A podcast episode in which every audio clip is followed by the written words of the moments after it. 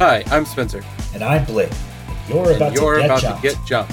Welcome to episode 106 of Blake and Spencer Get Jumped, a weekly podcast where we watch the anime so you don't have to. But you should still totally watch the anime. This week on Get Jumped, we're watching Soul Eater episodes 33 through 36, where madness takes its hold. A magnetic vortex takes you back in time, and a mosquito man de ages himself 100 years into an absurdly large bodybuilder type who skips leg day. Normally, I would try to come up with something there, but I swear that is like the perfect explanation of what mosquito looks like.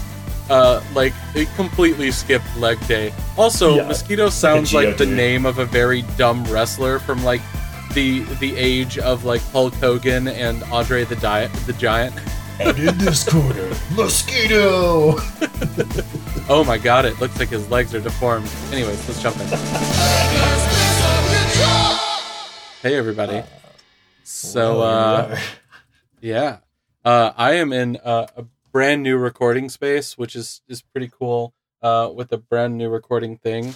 Um sorry if you just heard a little bit of background noise.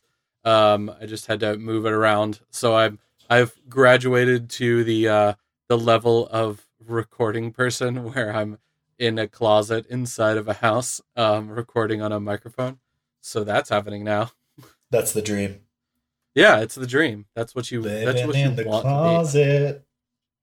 Yeah, exactly. And now, I like, I also can't touch the things that are around the room because like this mic picks up everything. So it's just like I can get some like good foley effect. I feel like there's going to be like absent-minded touching of things that are picked up by the uh, the microphone. That sounds sexual. It's not supposed to be sexual. That wasn't a sex joke. Yeah, Uh, I'm clinking cups here.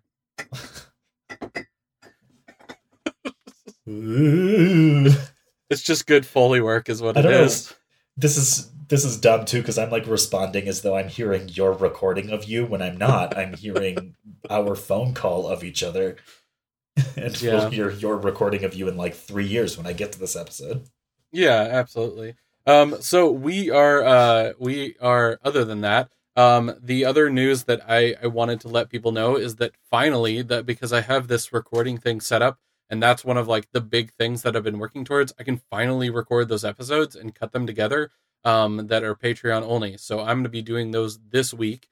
Um, so by the time you're hearing this, they will probably be out. The first one um, on Sunday. Um, I've been waiting for this equipment to come in and set everything up so that I can get like a good sound quality. Um, because I've been recording on my Zoom mic and it just it it um props forever to Rashad for dealing with my terrible audio quality that as that Zoom becomes older and older just degrades. Oh, that's tragic. I didn't know that. Yeah, the Zoom is finally about to bite the dust. Well, everybody at home, please pour one out for the Zoom. Yeah, it The Zoom is also what we use to a record the audio for our web series, which we haven't mentioned in a little while. Mhm. Um, but I as- still randomly get like people subscribing to it on Facebook or on YouTube. cool. We I'm should like, write oh, a cool. finale for it and then shoot that shit. And then I would either have to travel to Wyoming or more likely you would travel to Tennessee because it is better to record in Tennessee. ¿Por qué no los dos? Anyways, um so uh do you have any other anime news of this week? Well, it's only been about 36 hours since we recorded our last episode, so I have not come up with any new since then. Yeah, nothing new? no, nothing Um, new. I guess so I watched. have There's a. uh, This is sort of old news that is also new news. So the old news is that they're one of the new Pokemon movies. They usually do about one Pokemon movie a year. Uh, one of the ones they did recently was a CGI remake of the first Pokemon movie. So the first one's called Mewtwo Strikes Back. Many of you at home probably remember it. We have also covered that movie on our show. So many of you listening may have heard that episode. Uh, it is a pretty basic story where Mewtwo is created as a genetic clone. Uh, he's super powerful, so he breaks out of his creator's lab, makes his own little haven, and then brings a couple of strong Pokemon trainers there to fight them to prove his worth, copy their Pokemon, and then kill everybody else ever, everywhere. Uh, he does not succeed. Um, but that's the story, and they made a CGI remake of it, which seems to be basically a shot for shot remake. Um, I watched the trailer today and I could not tell any differences. I saw so many scenes that were familiar uh, and nothing that felt new or that seemed to suggest that the plot would go in a different direction. Now, this movie has been out for a year, maybe more. Uh, it came out last year in Japan, and um, kind of nobody really knew anything about what had happened to it. Usually, Pokemon movies come out in America a few months later. Nobody had really heard anything about this. They just dropped a trailer for it today, and it seems like the movie will be premiering on Netflix in our future, in uh, with an American dub. So um, that is news that I learned today, and it is mildly exciting, I guess. And Yeah. uh, yeah. That, so I did have news. See, I, I have value. Yeah, I I um experienced a very different kind of news, which was uh watching people on Twitter uh both be excited about Studio Ghibli films coming onto Netflix and also throwing a dang fit about Studio Ghibli films coming onto Netflix. I didn't know about Um, that. Yeah, people are deciding that they have very strong feelings about this. Um, I I don't know why you would have strong feelings of negativity towards it because it's just you know one of the greatest anime movie creators of all time, um, or animated movie creators of all time. Um, and I I want to watch all of the canon. Uh, the only one that I'm worried about people seeing, it's like the same thing I felt about uh, Neon Genesis Evangelion coming onto Netflix, is like people are going to see the dark underbelly of anime by watching this kind of show because they're going to be like grave of the fireflies i bet it's about fireflies It is not. I thought you were going to talk about Tales from Earthsea because I think that's technically Studio Ghibli, but uh, isn't the story that that was like his son's project and he was like, you should definitely make a movie. And then he made that movie. And Hayao Miyazaki was like, well, I guess it's good that you can say you made a movie. i don't remember that I haven't I- seen it, but that's the story. It's also, you know, Tales from Earthsea. There's something that came up on our show a, an episode or two ago about how a lot of characters in anime look kind of Western because they frequently have blue and green eyes and blonde hair, which is very Western and not very Japanese. But most characters in anime are Japanese, um, and it's just a, a a sort of feature of the style that they have traits that are not Japanese, but that are actually prominent in other real world cultures uh, or not cultures, but um, like ethnic backgrounds. Um, and in that, in a similar but maybe not similar vein, uh, Tales from Earthsea is by a black author, and the characters in it are black, and the characters in the movie Tales from Earthsea are not black. And Huh. I don't know how to feel about it. i don't know i don't know why i didn't know about this but it seems upsetting Well, Um, yeah, I, I knew about the Tales from Earthsea movie for a long time, and I knew that it was related to a fantasy series. Since then, uh, actually closer to ten years ago now, I, when I was lived in San Francisco, I uh, I bought and read the Tales from Earthsea, or at least four of the books of Tales from Earthsea, uh, and they're pretty good. Uh, Ursula K. Le Guin is the author who I believe died last year, or maybe the year before, and uh, she she has a really poetic and really lovely way of writing and there's some really cool fantasy concepts in the stories. But yeah the, the characters are all dark skinned characters and the characters in the movie adaptation which is done by a japanese studio in the style that often does not necessarily represent its characters in a real world accurate vision of what ethnicity those characters have does not have dark skinned characters. So you know it's hard to tell. If they made like a live action movie and they cast like I don't know Vin Diesel, well actually Vin Diesel is not white, um, but it, you know if they cast uh, Chris sure? Evans to play the lead, that would be weird.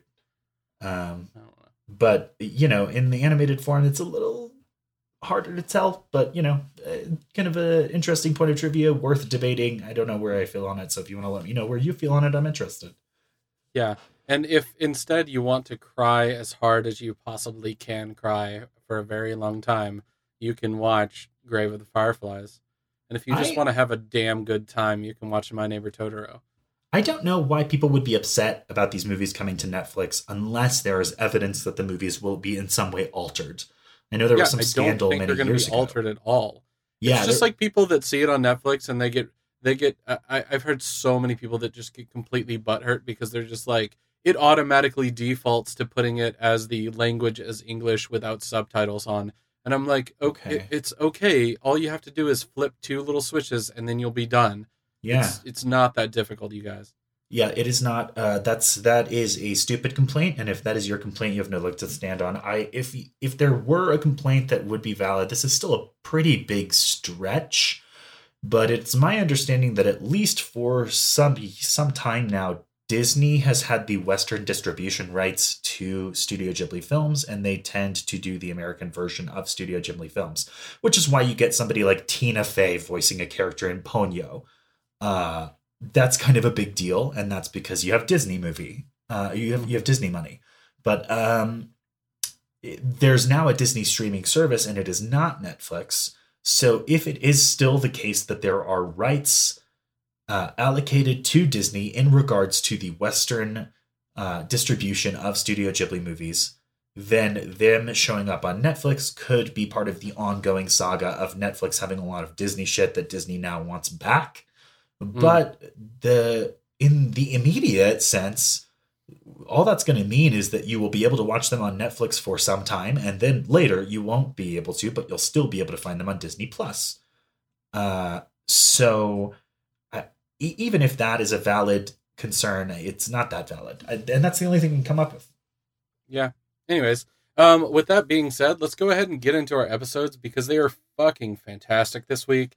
Uh, Soul Eater is really going to start to hit its stride again. Um, this is going to be shifting into when the show starts to go from uh, just a, a normal, fantastic, awesome show that breaks your head open uh, to a show that has just it just completely will get inside of your head. And these these fights that happen inside of the show as well as like the dramatic arc of the characters is just going to really start to bend to um you know what people remember for the rest of their like viewership of watching soul eater.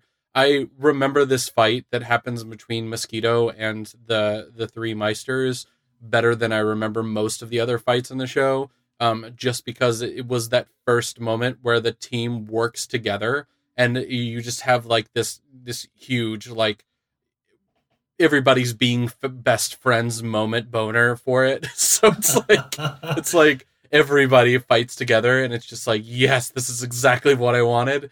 And plus it gives you those fantastic moments where like oh man stein in these episodes i i still remember this as being like that turning point where it's just like you don't know how to feel about stein anymore and it's just kind of like uh, tragic but also amazing anyways let's let's Yeah, uh go this ahead is funny. Previously said, on soul uh, eater this is where Soul Eater starts to get it, and then I, I think you were going to say starts to get good because it, it is getting real good. But I was like, yeah, it starts to get still really good. it's It been goes from- the whole time. it goes from it goes from great to really great It- it's um, also and- it's marking a, a tonal shift in the story. Um, up until now, it has been a little bit more focused. I, I guess this uh, your you know your experience varies depending on what part of the story you're in, but overall, the story has had a slightly but not completely episodic nature to it, and it has ha- it has always maintained a sense of sort of light whimsy, even when things were getting kind of heavy. Um, and then there were there are these moments of like heavy darkness and fucked upness, uh, but for the most part, it, it keeps a certain lightness about itself, and when it has that darkness, it bounces back. Um, we have been in a transitional period, and I think this is now the end of the transitional period, and we're now into the second phase of the storytelling. And that transitional period has been the lessening of whimsy. It's still there, but it's less um, and a much greater emphasis on the darkness and the uh, the like real danger and challenge that awaits these characters.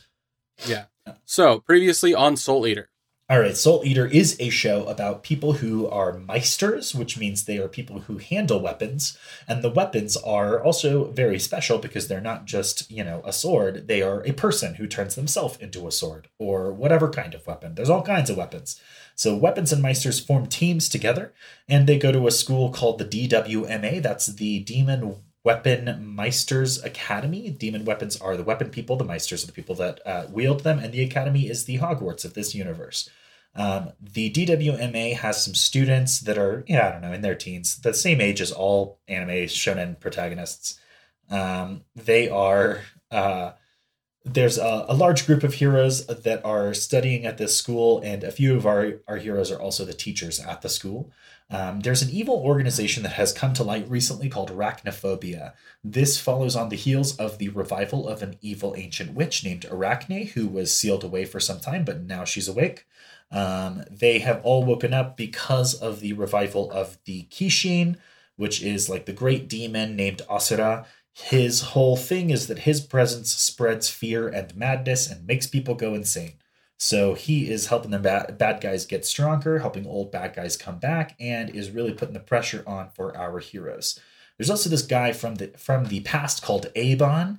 Uh, I don't think he's alive anymore. At least we don't know if he is or not. And uh, he, back way many centuries ago, created all these things called magic tools. They are just artifacts with super big power. And now the heroes and villains are kind of vying to get their hands on them. Um, our main hero is a girl named Maka and her partner Soul. She's a Meister. He can turn himself into a giant scythe. Um, some time ago, they got into a fight with a character that had a mysterious, sort of demonic black blood. And in that fight, Soul was tainted with the black blood. This is something of a secret known only to Soul. He basically manifests as a tuxedo wearing little red goblin demon that uh, entices him to uh, utilize a sort of extra power burst in exchange for being demonic. Think the fox cloak from Naruto or the masked form from Bleach, or this is a pretty common trope in anime. There is some evil uh, darkness inside of you, and you can gain a huge burst in power at the cost of potentially your soul. So yeah, this is something Star Wars. yeah, Star Wars is also similar. Yeah. Um, so this is something that they are dealing with. Um, they also are friends with a kid named Blackstar, who is a super conceited, awesome ninja, and his weapon his uh, weapon partner is a girl named Tsubaki, who can turn herself into a variety of ninja style weapons. And they are good friends with Death the Kid, who is the son of Lord Death, which is basically the Grim Reaper. And Death the Kid has a uh, his weapon partner is actually a, uh, a pair of sisters called the Thompson sisters who can turn themselves into identical guns. Um, some one of their professors is a guy named Stein, and he has a little bit of a propensity for madness already. With the awakening of Asura, he has started to lose it more and more. There is a very powerful weapon named Marie who has shown up on the scene and has a connection with him and has sort of a calming influence on him. So they have been partnered together, and unfortunately, one of the villains has uh, secretly bugged or drugged Marie with a magical snake inside of her that amplifies the madness waves that are causing Stein to lose it. So her calming presence is backfiring. Um, and nobody really knows this, at least not on the hero team. Um, Arachne is uh, running arachnophobia. She has a subordinate named Mosquito, who's a little dude with a uh, long, um, like pointy nose, because mosquito. Um, and Medusa is the witch that uh, implanted the snake magic into Marie. She is a snake like witch who was thought to be killed but has since revived herself in the body of a little girl. And she has a subordinate named Erica, who's like a frog witch, who is way weaker than her and is totally at her mercy and is doing some spying for her on Arachne and arachnophobia. It's a lot of stuff, but uh, I think that brings us up to episode 33 yeah, episode 33, Resonance Link Play the Melody of the Souls. Um, this is uh, one of those episodes that does not have these like badass fight moments inside of it, but it is instead one of those great parts of Soul Eater that keeps you completely captivated in the moment um, and tells a very simplistic story throughout this episode. This episode is about two things. First and foremost, it's about learning how to be a team um, the way they're learning how to be this team is by resonating as a team with all three of their souls, including um, the uh, weapons that they're using at the same time. Um, this creates a link between all of them, and they can communicate and move basically as one organism. Um, it's a it's a really powerful effect that makes them makes it to where you're like you know fighting three bodies at the same time, and we'll see that later on in the show. Um, but uh, they are having a lot of difficulty doing this. The other story that is happening here is watching Stein fight as hard as he can against leaning into the madness. Um, it's become very, very clear that Stein is losing this battle. Yeah, there's also a setup at the beginning of this episode that is semi related, but kind of its own thing to what's going on, which is that Black Star is practicing on his own. Uh, because uh, so the meisters and weapons can resonate their souls together, and the more they basically the more in sync they are with each other, the better their resonance. And then what they're going to be learning in this episode that Spencer just mentioned is resonating as a group. So not only will the weapon and Meister be re- resonating together, but then they will be resonating with the other weapons and Meisters in their group. So it'll be a large, in this instance, it'll be seven full characters, um, all trying to be on the same page with each other. But uh, at the beginning, Black Star is practicing on his own because uh, he's really good at this, uh, but only in unique scenarios. And it's a little bit of a weakness of his otherwise and he is convening with the soul of the enchanted sword. Now, this is something that uh, some time ago he got the ability to uh, for Tsubaki to become the enchanted sword mode, but they had to overcome a separate enchanted sword in order to get that ability. And apparently, the enchanted sword has a soul of its own, and he is convening with it, and it is this horrible, like moose demon thing. Moose and, demon zebra. Yeah, and he's convening with it, and the, he's like, I want more power. I want to be able to wield you better. And Moose Demon guy is like, well, why do you want that? And Black Star is like, because I want to surpass God. Basically, I want to be the most amazing, most powerful thing ever. And the Moose guy is like, well, you kind of remind me a little bit more of a demon. And Black Star is shocked and kind of horrified by this and is really shaken. And that's the end of that. And we're not going to come back to that plot point today. Yeah. Um, instead, we are going to shift over to Lord Death and Stein. Um, they are uh, really starting to have a, a, longer conversation about how Stein needs to um, figure out what's going on, or they really need to figure out what to do with Asura because these waves of madness are coming at him faster and faster and getting worse and worse. And one of the ways that they are going to deal with Asura is to combine power from around the world to their side instead of letting it drift further into this uh, this cult of like Arachne, um, the arachnophobia team that uh, Blake talked about earlier. And the way that they're going to do this is they're going to collect these magical items that are all over. They're magic tools, um, and one of them is called Brew. It's considered to be the most powerful magical item that was created by Eibon, um, and they need to go get it. Yeah, he also uh, tells Stein he he's aware that Stein is losing it, and that Stein was already a little just like you know pleasantly unhinged at the start of the show, and this whole Asura being awake again is not helping things.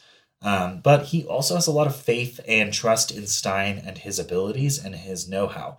And so he's like, look, you know, he and Stein are both aware that Stein is losing it and they they admit this to each other. And stein is like you know i think i've got a handle on this for a little while longer.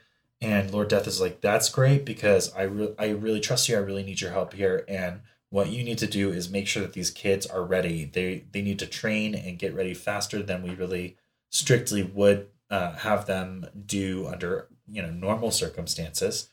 But uh, it's pretty important and we need to do that. And so that is what leads him to uh, getting the group to do this resonance training for the rest of the episode. Yeah. So the resonance is not going well. Um, we pick up with them trying it for the first time and then it backfires on them. And it does this over and over again until Maka starts blaming blackstar's selfishness on breaking this spirit link. Um, yeah, she's able to resonate with death just fine, but she can't mm. connect with Black Star. Yeah, and so Blackstar is kind of getting on her about it because he's like, "I'm I'm the most amazing person in the world. If you can't resonate with me, it's your problem." Um, and Maka is just like, "You're the most selfish person in the world. This is the problem. You're the problem." And they get back and forth with each other until Maka eventually punches Blackstar in the face and runs off away from them uh, yeah, to he, kind of go tell on them to Stein. There's also pressure on them because Stein has let them know that basically all the other groups have passed this already so they are in last place. And this is so important and so time sensitive that if they're not able to achieve this today, then they are going to be left behind. Basically, they will not be able to take his class anymore. I said they were going to be expelled, and I don't think they're going to be expelled from the school, but they will be expelled from his class and uh, from the sort of future um, future missions that this class is sort of taking on as their this added responsibility in this dangerous time. So Maka, pissed off at Black Star, she goes straight to Stein, who is having a fucking moment. He is like really losing it, and they have a lot of fun with him hallucinating in these episodes and really starting to snap. Oh um, man, the creepiest. There's a lot of really creepy ones. One of the one of the things that Stein keeps on uh, show his, his madness keeps on manifesting itself inside of this vision of Asura over the top of him just drooling madness over the top of his head. And, and Stein like, has like one like eye that's going in blood. a normal direction and another eye that's just like, I don't give a fuck and just yeah. spinning out of control. yeah. So um so Maka goes up to him, which snaps him out of his reverie, thankfully. And she is like, Look, I can resonate with death. I can't resonate with Black Star because Black Star is selfish and he's conceited and he wants to be number one and it's ruining our group resonation. And I don't think that it's fair for you to punish the rest of the group who are doing what they're supposed to do and are able to do that because this one person is too conceited to do it also.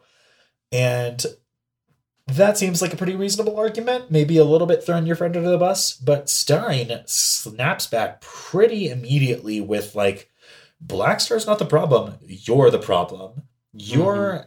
you're not uh, you're not like unable to connect with him because he's conceited. You're unable to connect with him because he is further along than you are, and you are like demanding that he hold himself back, and that is not appropriate, and that's not good leadership.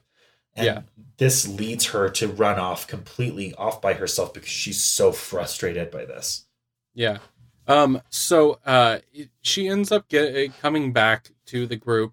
Um, Tsubaki is also going to have a, a brief conversation with Blackstar, making Blackstar realize that he he needs to work together with the group as well and uh, make sure that he is uh, staying in in charge and is uh, not in charge, but as a friend to all of these different characters that he's become close with. Uh, Black Star kind of has a moment of hubris, which is really nice to have with Black Star because um, it doesn't always happen, but it's like really rarefied air when it does. Is a moment of um, hubris? Um, yeah, he just he's just like he's just like, oh, I know that what I'm doing is driving Maka away. I need to be better. Do you That's remember hu- that moment? Hubris is is pride. Yeah, but he his hubris is his moment, normal state. Yeah, but he he drives he drives her away with his prideful self and then has to come to a realization because of it. Like yeah, he he like he breaks from his hubris, I think. I guess so. But I mean, don't they don't they always say that it's like a, you know, uh, what is that what is that term inside of like um oh god. It's the fatal flaw. Yeah, but isn't it just like you realize your hubris? Isn't there like a, a phrase for this? We were in we were in theater college together. we were in theater college. I don't think that's how you say that either. there's uh, I swear there's like a term for this. It's like it it's it's like oh god. Hey friends out there who listen to our show, remind me of what I'm trying to think of. there's I think you're right. There is a word for it. it. It's it has something to do with the that revelation moment, but it, yeah, it's it's the opposite yeah, it's, of hubris or something like that. It's like the uh, prideful character getting their comeuppance. And yeah. I can't uh, remember what it is. It's like Oh God, we we've taken too long with this. It's, Let's what is continue. that? Catharsis? That's not catharsis. Yes. Oh my God. Yes. That's what it is. That's what I was trying to think of when I said hubris. Anyways, we have a cathartic moment with him where we connect. He he connects to what he was doing wrong before, and everybody already knows what he's been doing wrong before, and everybody's just like, "Thank you." Yeah, but she also then goes off to have a longer conversation with Maka, and I really like this conversation mm-hmm. where she's basically like Maka is sort of brooding because she's she doesn't want to admit that there is truth to what Stein said to her. And Tsubaki is like Tsubaki is Black Star's partner. She is his weapon. And she has to put up with him all the time. And Maka is basically like, I don't know how you can do that. And Tsubaki's like, well, you guys are friends, right? Like, you don't have to understand him. You're different people. And that's okay. And that's actually really good because being being different from somebody else is what makes things interesting. And it it's what you know allows you to see the ways that you are the same and it's what allows you to appreciate the ways that you're different and you're getting really hung up on the things about him that you can't understand but the fact that you can't understand those things is just highlighting the fact that you guys are different and remember that being different is good being different is what makes us versatile and it's what makes us strong as a group and if you can just let go of that need to understand everything about him and have him behave in a way that is completely in line with what you want, then I think we can get through this. And Maka completely sees that she's right and goes back to the group and they are able to do it. And it it like happens immediately. That was the yeah, and hump that they needed to get over. After they resonate together, my favorite part of the episode is where um Maka's just like, okay, I hit you in the face. We need to get the comeuppance for this and they're like, "No, no, no, you shouldn't. You shouldn't hit Maka in the face." And Maka's like, "No, I need you to do this so that we can be okay again." And so Blackstar's like, "Yeah, I'm gonna hit you in the face," and then he just like punches her across the alley that they're walking through into a bunch of trash cans. And like, they're, uh, Tsubaki's like, "You didn't have to punch her that hard." That's um, not how um, Blackstar rolls, though. Yeah, he does not do anything halfway. So uh, that leads us into episode 34. And in fact, the next three episodes we're covering today are all sort of a single story beat. Yeah. So these episodes, uh, I'm going to kind of run them together just because they yeah. are um, basically the same story that's that's uh, happening throughout these episodes. The episode 34, the battle for Brew, Clash the DWMA versus Arachnophobia. Um, then episode 35, Mosquito Storm, 10 minutes to fight the world of the past. And episode 36, Unleash the Seven Resonance Link, a recital of destruction and creation. Um, this these episodes are so, so good. And one of the reasons why is you get characters that you do not see normally just being so awesome and all I want to do is just watch the three other characters, other than our lead characters, fight against arachnophobia. That's all I want to watch. I I'm like the mosquito awesome. fight's great, but like the fist of thunder and the fist of fire, or the pot of thunder and the pot of fire, um, big giant gloves that uh, God, what is his name? He fights with, um, uh, Kilik. Kilik. Um, then there's uh there's another character who has like a big lightning bolt thing and he can shoot thunder out of it. And then there's another girl that just has like she has a lantern and then at the end of it she can open it up and shoot fireballs out of it and fly around on it. It's so cool. Their powers are awesome. They are the yeah. fire and lightning team and i love them very much. Um so it's ox Kilik and kim. That's it. Yeah there are um there there are okay so the there the DWMA and arachnophobia are converging on an island. This island is the home of the magical tool Brew that we heard about in the last episode. They are converging on it to battle over possession of it. There's a catch, which is that in the middle of the island there is a giant vortex. Uh, the story goes that many centuries ago, the item brew was created.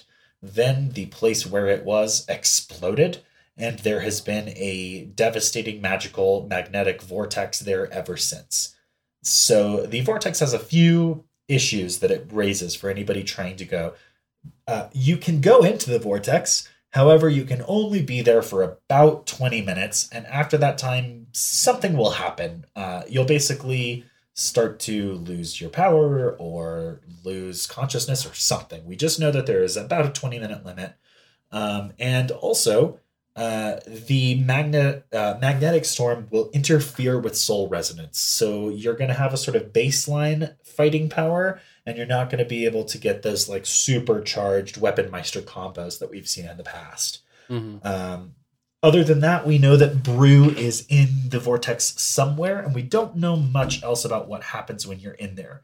So this this trio of episodes is going to basically focus mainly on the group that's trying to get Brew from out of the vortex and the group that is protecting them while they're in there, and then a few smaller fights that are happening off to the side that aren't that important but are pretty cool. Yeah. So let's talk about the least important fight of all, which is also one of the best fights inside of all of it, um, which is going to be the fight between our old samurai friend and our old zombie friend. I would say this is the second least important fight. what what would be the least important fight? The one with Ox, Kilik, and Kim? No, Justin and Giriko. Oh yeah, I forgot about that one. Yeah, Justin and Giriko that's, fight. That's how forgettable uh, it was. yeah, it's good, but it's very brief, and it is so brief compared to the other fights, and doesn't get a lot of love that it feels a little bit more like a what's happening meanwhile transition yeah. style scene rather than its own thing in its own right. So it's yeah. worth it's worth it, but there's not really much there. They fight, then Giriko eventually runs away after Justin launches a big attack on him. That's it. Yeah. My favorite part of it is that while uh, Giriko is getting ready to ambush uh, some of the other characters as they are moving towards the vortex, uh, they are stopped by an avalanche. And the reason why is because Justin is riding down the hill on a snowmobile um, and he has his music blasting out of speakers instead of in his ears and he causes an avalanche that covers almost all of the other people except for Giriko. Yeah. And then he's just like, hey, I'm sorry about that. I didn't realize it was going to cause an avalanche. And then he notices that like all of these people are dead, but he he has like this look of forlorn on his face, and he's like, "Oh, how sad it is to be my snowmobile. I lost it in the avalanche." he's also like Giriko's pissed at him and is like, "Why don't you take out your fucking he- earphones so you can hear me when I'm talking to you?" And Justin's like, "You only want me to do that so you can steal my earphones." he also tells him at one point, he's like, "He's like, you don't even have your earphones out," and he's like, "I don't need my earphones out to predict what you're gonna say, you idiot." it's nice, but it's it is not important. So uh, yes, uh, so Stein or uh, not Stein, Sid versus Sid. Um, uh, Mifune. Yeah, Sid versus Mifune is probably my second favorite of the fights that are going to go on. Um, I it was a it was close to being like um uh, uh Ox Kilik and Kim was a really good fight too. But I love this fight, and there is a great back and forth between these characters. So um, Sid is going to send off his normal weapon. Um, his normal weapon is um, uh, a woman. I cannot remember his name. It starts with an Nygus. N. Nygus. Um, he sends off Nygus uh, to uh, to run the rest of the counter operation against all of these uh, uh arachnophobe, um, arachnophobia, uh, arachnophobia. Oh my god, I cannot say that right now. I cannot say this word. McMuffman, McMuffman. Do you remember that? No. Oh, okay. Anyways, um, so uh, he's going to send off uh, Nygus to lead the rest of this team, and uh, he is going to be left to fight against Mifune. Um, and he's going to be fighting with his new weapon, which is going to be a crossbow sniper rifle. Um, it is really cool. It sends like uh, like bolts of electrical fire or something, and they kind of explode on impact. Mifune is going to be shooting out swords like a madman um, he shoots them into the wall of this ice uh, wall that um, Sid is at the top of at one point and runs up them as they stick into the wall, which is badass. Um, and Sid like has just just a single moment to escape and jump underneath the snow before he is slashed. Yeah, they're they are going to go back and forth, and Mifune is actually kind of getting the best of Sid. Oh yeah, um, he is much more dangerous than Sid is yeah, Sid is still pretty good, and Mifune is landing hits on him, but Sid always seems to be able to like make sure that the hit is off to the side instead of like I don't know. Sid's a zombie, and the rules are a little uh, unclear as far as how you kill him. But um, mm-hmm.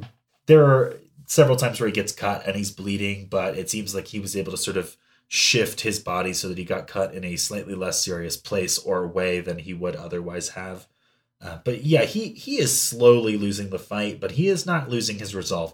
And in fact, in the fight that involves um, Ox, Kilik, and Kim, Kim has the um, directive to call for a retreat at some point, basically after a certain amount of time has has passed. Um, and so during the fight that they are having, she will eventually do this. And that will show up in the sky, and Sid will see it and will basically be squaring off with Mifune to po- potentially have their final clash. And he will be like, "Hey, that's my symbol to retreat, and uh, I- I'm I will stay and fight you if that is what you wish.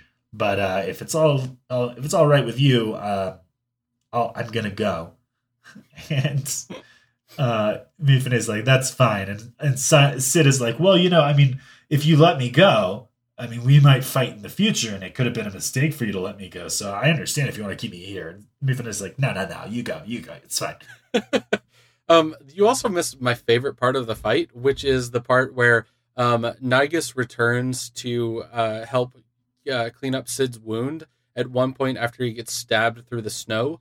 Um, and then uh, Sid is going to set up with Nygus and his other weapon um, a trap for Mifune.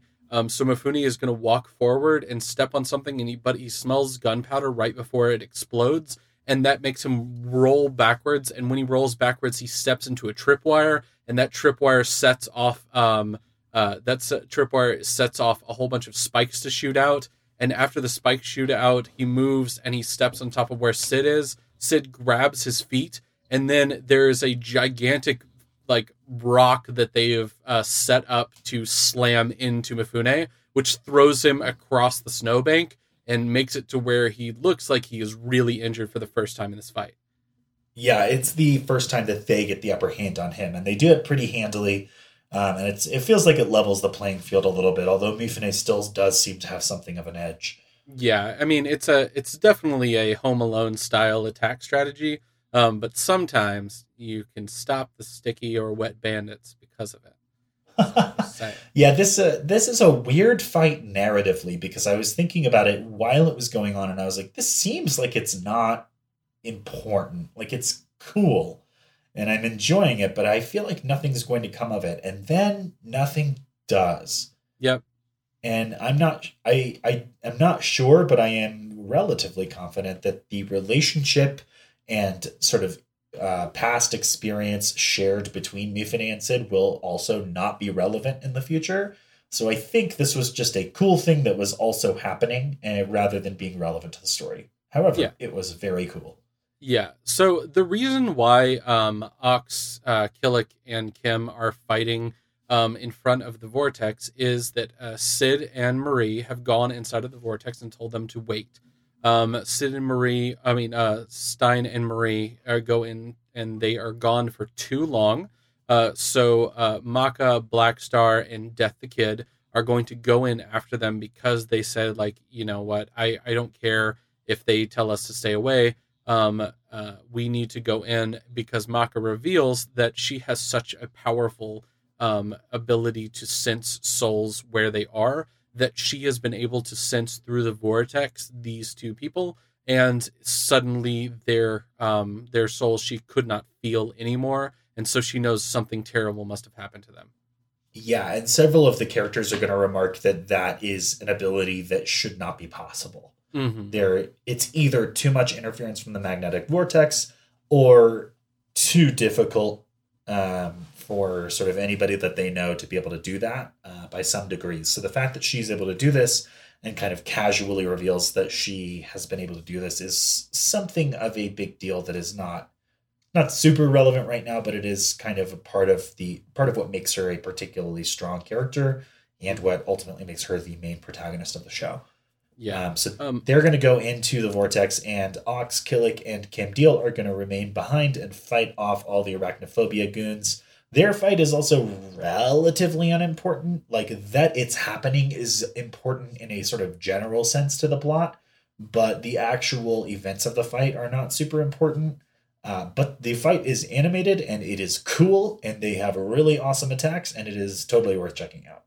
Yeah, and I know I've done this a lot of times inside of the show, but like this is one of those fights that it, because it's not super important, and those three fights that I've talked about uh, because they're not super important. If you want to watch them outside of these episodes, they're definitely just like a a nice popcorn moment. Um, it, it's like a lot of the fights inside of One Punch Man, where it's just like sometimes you just put them on and watch them inside of your spare time so that you can just appreciate really good animation fights. Um, these are going to definitely be ones of those. So if you just ever want to look up good Soul Eater fights, they're definitely going to be inside of there just because they are sweet. Um, they might not move anything really forward. It's it's like watching the battle between two sides that are going to eventually just kind of leave each other, which you know happens in actual battles, um, but not always inside of uh, shonen anime. So I mean, like if if you're not interested in these, that's fine. If you want to watch a really important battle, let's talk about the one that's really really important, and that is going Yeah. to be uh, the battle inside of the vortex while they are trying to get brew. Yeah, so first, we're going to see that Stein has well and truly lost it. Mhm. And Marie is unable to leave him behind. She is a very caring person. She's basically stuck there while he's losing it. And they're starting to sort of glitch out almost Mhm. because there's a weird thing about the interior of this magnetic vortex. Yeah. So the weird thing that's happening inside of this vortex, number one, is that there are characters that appear around them that seem to be stuck out of time. Um, it turns out that these uh, these are memories of the past, uh, snipped into this moment from years and years ago. They first notice this because they see Lord Death, and he is flying above this citadel that they are walking towards and they death is wearing his old mask the way that he used to look a long time ago and so they remark on that they then see uh, all of these different witches that are going to be either coming or going from the citadel um, they are talking about how everything is collapsing and that Eibon is coming um, but things are getting really bad here um, and things are starting to fall apart and something bad is about to go down um, and the next thing that uh, Maka and Death Kid and Black Star find is uh, Stein and Marie. They make sure that they get out, but they go back in. Um, and right before they go back in, though, this. yeah, right before they go back in, though, um, they notice that there is a new person that they did not expect to see here, and that is Lady Arachne. She is walking in, and at first they can't tell if she's right now or if she's in the past. But they they are like, oh man, if she was here, something really crazy must have gone down. Yeah, good news. She's not there. Yeah. but Instead, uh, we see her talking to one of her people, and she's like at the she's like up inside of a web, and it, one guy is holding a ladder, and the other guy is at the end of the ladder, and he's like feeding her things and talking to her, while the guy at the bottom is having a lot really of funny. difficulty holding her up. This was one of several moments that I noticed throughout these four episodes where there is a scene transition that includes a visual gag that is not commented on, but that is sincerely funny. Oh yeah, it was great. I, I thought So, that was one of um, the funniest moments. Yeah. So the kids go into the further into the vortex, and what, basically what we realize is that the the images walking around them, these are the memories from 800 years ago, and that what was happening to Stein and Marie was that they were starting to sort of flicker like these images. So essentially, if you stay in this place for 20 minutes, you start to become a memory, and you will theoretically be trapped there forever if you do not quickly remove yourself from the vortex. Mhm. Um, they have been in for about 10 minutes and they are looking around for Brew to complete the mission when uh, the person that comes along is this little dude named Mosquito, who we have seen before, who is Arachne's lackey. And he is carrying a box that they assume and he confirms contains Brew. And they're like, You're going to need to give that to us. And he's like, You're going to need to go fuck yourselves. And then he puts Brew uh, in his hat for safekeeping and is like, uh, if you guys want to fight, I will fight you, and I'm gonna do it first by pulling a good old fashioned form change. Yeah. Right before he does this, though, there is going to be the introduction of another memory, and it's going to try to completely distract Death the Kid, which is Eibon. Eibon is going to walk in memory form across. Um, Death the Kid is going to try to see the face of who Eibon actually is, um, but they are going to pull Death the Kid away because they're like, we need you to focus. We need you to be here in this moment. Otherwise, we're going to lose Brew and we're going to lose everything that's actually important to this moment. Yeah, it is Um, not unimportant to find out who Eibon is and to see what he did in this memory, but it is way more important to get the magic weapon and prevent the enemy from getting the magic weapon. Yes. So you need to focus on that. Yeah. So um, they have a couple of back and forths uh, between uh, Mosquito's younger body form, uh, specifically 100 years younger, um, yeah, where he... he... has little teeny tiny legs, the same size head, and a gigantic upper body. Um, it really is like a Geodude. Uh, if you know Pokemon, there's the sort of round middle form, which would be Mosquito's uh, body. Um, and unlike Geodude, he has a separate head that's sticking out of that body. And then the arms, similar to Geodude, kind of out to the sides, and um, as Geodude is sometimes depicted, uh, sort of pushed down, uh, kind of forming a, a leg insta in lieu of legs. And then, unlike Geodude, you got these little baby re- real legs hanging down from the uh, the torso that don't quite reach the ground. Yeah. Um, and he he transforms into this form after they kind of mock him for being small, which is a weird thing to do in a shonen anime because we all know size doesn't matter very much. And he's not particularly smaller than any of them. He's just a lot older. Uh, and he's like, all right, well, I'm going to transform into one of my forms. I can either go 100 years younger or 400 years younger. And I guess 100 ought to do it. And so yeah. he does that, but he has some other transformation that he could have done that he didn't. Yeah because inside of uh, this vortex, the soul resonance is much more difficult to uh, complete. Um, the team is not able to do this. Black Star ends up trying to take it on the head, um, but is not able to completely take down, um, uh, basically at all, uh, Mosquito. Um, Death the Kid is just trying to keep them in order, and Maka is just trying to keep it together. Meanwhile, we are having a separate battle inside of Soul's soul. Um, he is experiencing a little tiny dude uh, we have seen a whole bunch of times before. He looks like a little red devil, and he is trying to convince Soul that the only way that they're going to be able to fight together is if he leans into his own madness and plays this piano that's hiding out inside of his soul. Yeah, basically, they just learned how to resonate with each other, and that gives them a huge power boost and the ability to fight seamlessly as a team but because of this vortex, they can't access that new power, which would be really handy in this situation. And this little demon inside of Soul is like, you can access it. All you have to do is give in to me. And Soul knows that this is a slippery slope. This is not the kind of thing where he is likely to lose his uh, his sanity or have his body taken over or you know have his soul be conscripted to some evil demon or something like that. Like it is not a one and done proposition, but it is a slippery slope.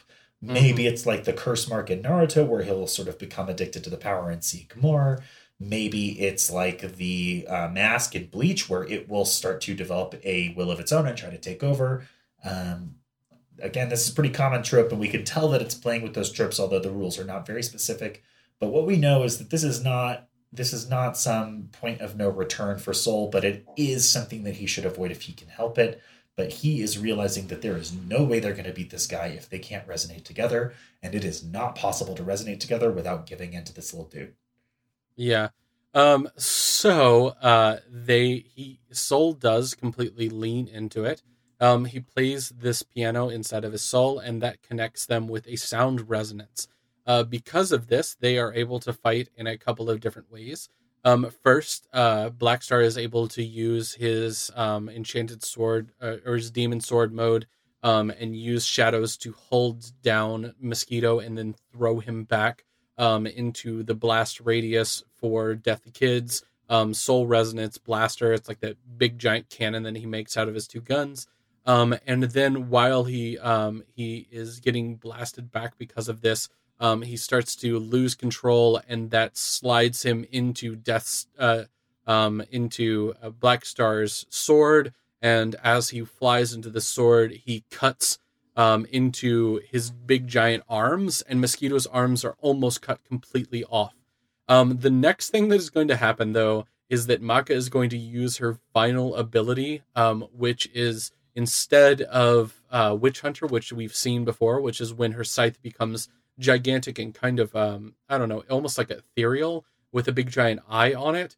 Instead, we are going to get a new form, um, which is a much larger version of the exact same form before. It's going to be more jagged and pointed, kind of like uh, the faces on um, the Pyramid Men or whatever they're called inside of. Um, uh, oh God, what is the name of that game? It's like Silent Hill, I think.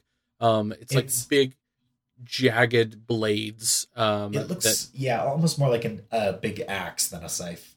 yeah, and it's it's really crazy. And this one is going to turn out to be, um, oh god, what is it called? Genie I- I- Hunter. Genie Hunter, which is going to be a much more powerful version. And when she swings it, she is going to cut Mosquito's body in half.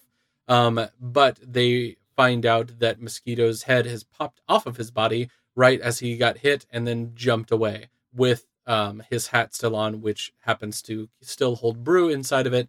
And they he escapes to bring that back to Arachne.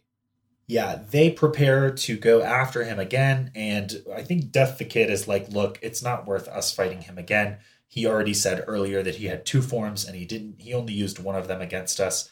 And we've got like three minutes before our time is up. There's no way that we are going to face off against him, be able to better him, and get this thing from him in this vortex in that time period.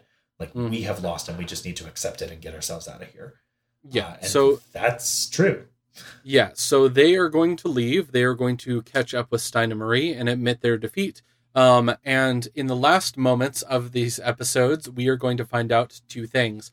First, the thing that we're going to find out is that it turns out that Brew was damaged and too much time had passed and it's no longer usable. But Arachne is just like, that's fine. They all know that we have Brew and that's worth it. Turns yeah, out, they don't though. know that Brew is broken. So Yeah. them thinking we have it is almost as powerful as us having it.